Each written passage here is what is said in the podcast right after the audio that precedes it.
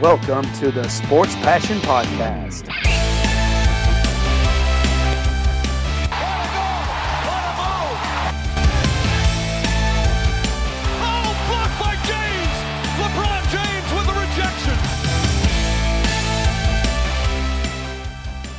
Your host, Lars Marendorf.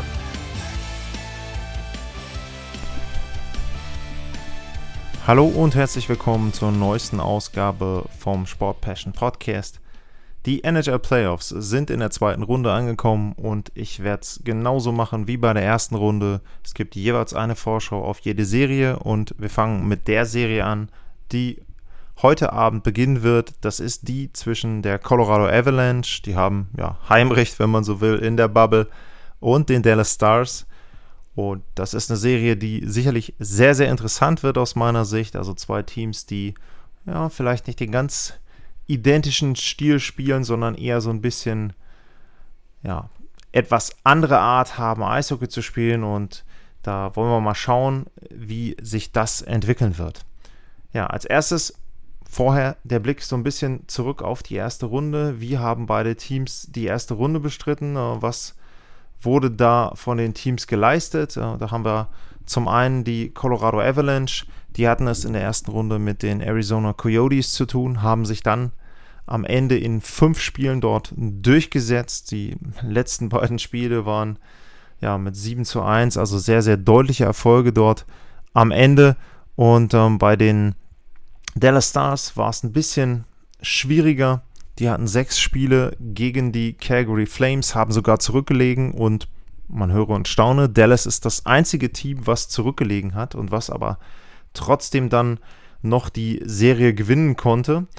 Ähm, wenn man so ein bisschen auch guckt auf die Art und Weise, wie die Serien verlaufen sind, also Colorado hatte zweiundzwanzig zu acht Tore gegen die Arizona Coyotes, also schon sehr, sehr eindrucksvoll da, plus vierzehn, aber gut, wie gesagt, zwei mal sieben eins am Ende, dann hast du natürlich schon mal plus zwölf, also das ist dann eben sehr, sehr gut fürs Torverhältnis. Die Stars äh, am Ende auch mit einem hohen Sieg, aber insgesamt das Torverhältnis nur einundzwanzig zu siebzehn, wenn man jetzt die Serie gegen Calgary betrachtet. Und ja, wenn man dann so ein bisschen jetzt schon in den Vergleich reingeht, äh, die Serie gegen Calgary, okay, ist schwieriger Gegner, würde ich bei den Stars auch nicht sehr, sehr hoch anrechnen, aber insgesamt ist der Trend eben schon ein bisschen anderer als bei Colorado. Wenn man schaut, das gesamte Torverhältnis ist vierundzwanzig zu sechsundzwanzig bei Dallas, da ist unter anderem aus dieser Round-Robin-Runde ein null zu vier mit dabei gegen Colorado, also den direkten Vergleich in der Round-Robin-Runde, muss man dazu sagen, verloren. In der regulären Saison allerdings, da haben die Dallas Stars alle vier Spiele, die es gab, zwischen beiden Teams gewonnen. Also ja, muss man eben gucken, was dann jetzt vielleicht so den entscheidenden Ausschlag geben wird. Die normale Saisonform oder das, was wir bisher in der Bubble gesehen haben. Auf der Gegenseite Colorado auch äh, in der Round-Robin-Serie insgesamt mit einunddreißig zu dreizehn Toren, wenn man das dazu rechnet. Also sehr, sehr gute Werte da schon. Und äh, ein Ja, Faktor, der von mir auch schon angesprochen wurde in der Vorschau auf die erste Runde von Colorado, war das Powerplay. Das war in der regulären Saison nicht besonders gut, wenn man sieht, was sie für ein Potenzial haben. Da waren es nur so um die zwanzig Prozent und dieses Powerplay ist richtig explodiert. Sie haben dreißig Komma sechs Prozent als Powerplay-Rate bei zwanzig Versuchen, die sie hatten in der ersten Runde. Ähm, haben sie, fünf, äh, haben sie siebenmal getroffen. Das macht nur für die erste Runde fünfunddreißig Prozent. Ähm, also schon sehr beeindruckend da, was Colorado im Überzahlspiel gemacht hat. Ähm, allen voran Nasim Kadri. Ähm, der hatte sieben äh, Punkte in der Serie, davon fünf Tore, ähm, vier Powerplay-Tore. Und die Powerplay-Tore waren auch immer zu sehr, sehr wichtigen Zeitpunkten immer so ja, eine Art Dosenöffner, wenn man das so sagen möchte, dann für die Spiele gegen die Coyotes. Hat dann da Darcy Kemper entschlüsselt so ein bisschen für Colorado. Und ähm, ja, das ist genau das, was aus Sicht von anderen Teams und in dem Fall jetzt auch aus Sicht von Dallas nicht passieren durfte, nämlich dass Colorado diesen Groove findet. Und für mich einer der Gründe ist eben auch, dass sie jetzt im Moment gesund sind. Also keine Verletzungen, ähm, zumindest von denen ich weiß im Moment, von den Schlüsselspielern. Und dementsprechend ja, ist dann die Chemie da.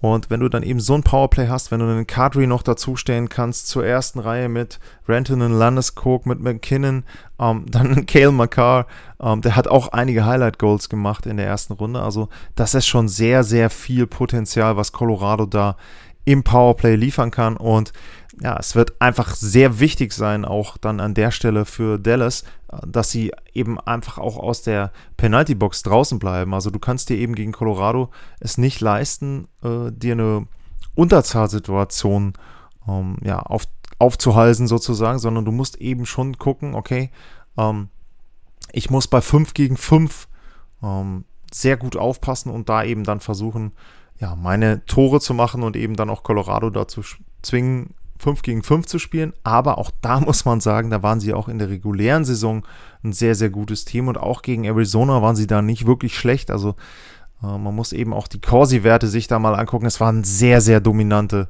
sehr, sehr dominante Auftritte von Colorado, äh, wenn man dann eben auch guckt, äh, was dann sowas ja, wie die Schussanzahl betrifft, also da, sie hatten dann am Ende siebenunddreißig Schüsse pro Spiel, wenn man jetzt bei Dallas guckt, okay, die hatten auch vierunddreißig, aber Colorado hat nur vierundzwanzig zugelassen, die waren so, so überlegen, so dominant und plus dreizehn, mehr als plus dreizehn als Wert bei den Schüssen, das ist schon sehr beeindruckend, Dallas, ja, plus drei, ähm, nur wenn ich jetzt eben gesagt habe, bei Dallas muss man aufpassen, okay, die Werte, ja, Calgary war ein starker Gegner, dann ist natürlich jetzt die Frage, was ist dieses Muster der ersten Runde für Colorado wert? Denn Arizona, machen wir uns nichts vor, die waren außen, äh, außerhalb der Playoffs, wenn die Saison normalerweise beendet oder normal beendet worden wäre, wären vielleicht noch reingerutscht irgendwie, okay, hätte passieren können, aber die waren kein Top-Playoff-Team, also das war eher, eine, eher sowieso eine Mannschaft nur für Platz sieben oder Platz acht.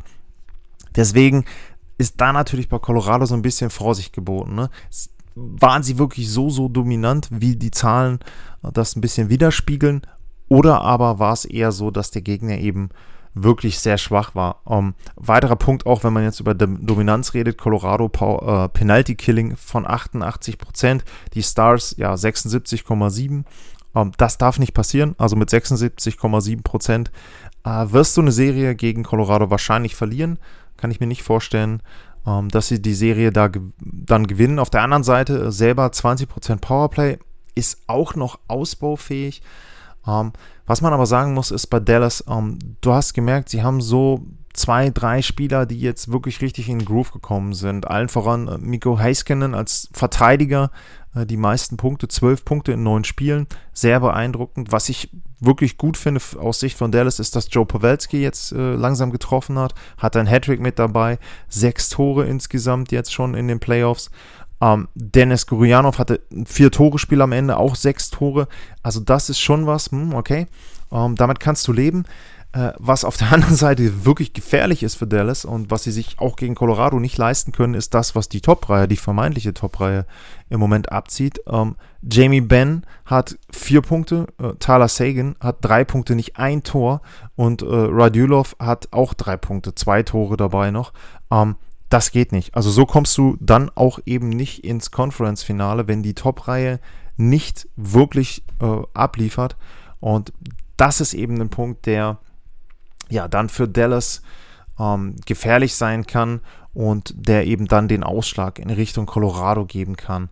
Ähm, ja, wenn wir die Reihen angucken, okay, weiterer Punkt, ich hatte es auch schon in der Vorschau auf die erste Runde für Colorado erwähnt, eben die Tiefe, die sie jetzt doch schon haben, auch ähm, wenn man dann eben guckt, J T Kämpfer, also auch die Matt Calvert, auch die Jungs aus der dritten, vierten Reihe haben bei Colorado gut mit dazu beigetragen, ähm, dass sie dort eben dann weiterkommen konnten. Defensive, habe ich erwähnt, äh, Kale Makar sehr, sehr gut, äh, Girard, Eric Johnson, die haben auch gute Leistungen geliefert, ähm, bei den Stars sicherlich klar, ähm, John Klingberg noch, ähm, Heiskanen hatte ich erwähnt, ähm, auch die Stars haben eine gute Defensive, bei der Defensive bin ich mir nicht so hundertprozentig sicher, ob man da wirklich einen Ausschlag in eine oder die andere Richtung geben kann. Ähm, ein Punkt, der sicherlich für Dallas sprechen kann, ist die Torhüterposition. ähm, Khudobin ist auf dem Papier besser als äh, Philipp Grubauer, das muss man so sagen, aber auch da ist so ein bisschen natürlich, ähm, ja, muss man gucken, ähm, was stimmt jetzt, ne? Wenn man sich die Zahlen anguckt, bei Grubauer dreiundneunzig Komma acht Prozent Fangquote, eins Komma neunundvierzig als Gegentorschnitt, ähm, dazu noch sein Backup, ähm, Pavel Francouz, ähm, fünfundneunzig Komma acht Prozent und nur eins Komma null zwei Gegentore. Also ja klar, wenn du so gegen Arizona eben kaum Schüsse bekommst, beziehungsweise die Schüsse nur von außen bekommst und dann eben auch die anderen sehr, sehr gut verteidigen, dann sind die Zahlen erklärbar. Wenn man jetzt guckt, was bei Dallas ähm, die beiden Torhüter haben, ähm, Khudobin einundneunzig Komma vier Prozent, zwei Komma sechsundsiebzig Gegentore. Ich sag mal, das ist noch Durchschnitt. Ähm, Ben Bishop, da leuchten gerade die Alarmglocken, wenn man jetzt rein die Statistik der Play-in-Runde und ähm, der, oder der Round-Robin-Runde und jetzt der ersten Playoff-Runde nimmt, der hat eine Fangquote von sechsundachtzig Komma zwei Prozent und einen Gegentorschnitt von über vier. Also das ist sicherlich alarmierend, aber eben, wie gesagt, Vorsicht bei den Zahlen. Das war eine Serie, es war nach langer Pause und ich kann mir schon vorstellen, dass das Tandem Khudobin-Bishop insgesamt besser ist als das, was Colorado hat und dementsprechend könnten die Stars da einen Vorteil haben. Aber wie gesagt, wenn man jetzt so insgesamt guckt, Colorado, der Trend, die Form, das schöne Wort Momentum, dann würde ich schon sagen, es spricht sehr, sehr viel für die Avalanche. Ich glaube aber, die müssen aufpassen, das wird sicherlich kein Selbstgänger wie in der ersten Runde.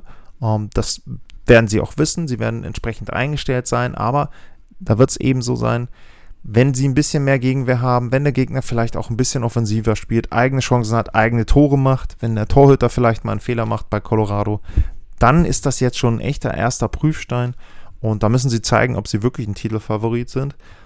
Ich gehe davon aus, dass sie einer sind und deswegen ist mein Tipp für diese erste Runde, die Avalanche gewinnen. Etwas länger wird es dauern, diesmal in sechs Spielen. Ja, vielen Dank fürs Zuhören. Ähm, kleiner Shoutout noch an Ein bisschen Hockey. Wenn ihr mir folgt, dann wisst ihr, dass ich da auch mit dabei bin. Die Jungs nehmen am Samstagabend auch eine etwas längere Analyse, Vorschau wahrscheinlich auch auf. Also da gerne reinhören in die Podcasts. Da werde ich sicherlich auch wieder auftauchen in den nächsten Wochen. Und ansonsten vielen Dank fürs Zuhören. Bis dann. Sportliche Grüße.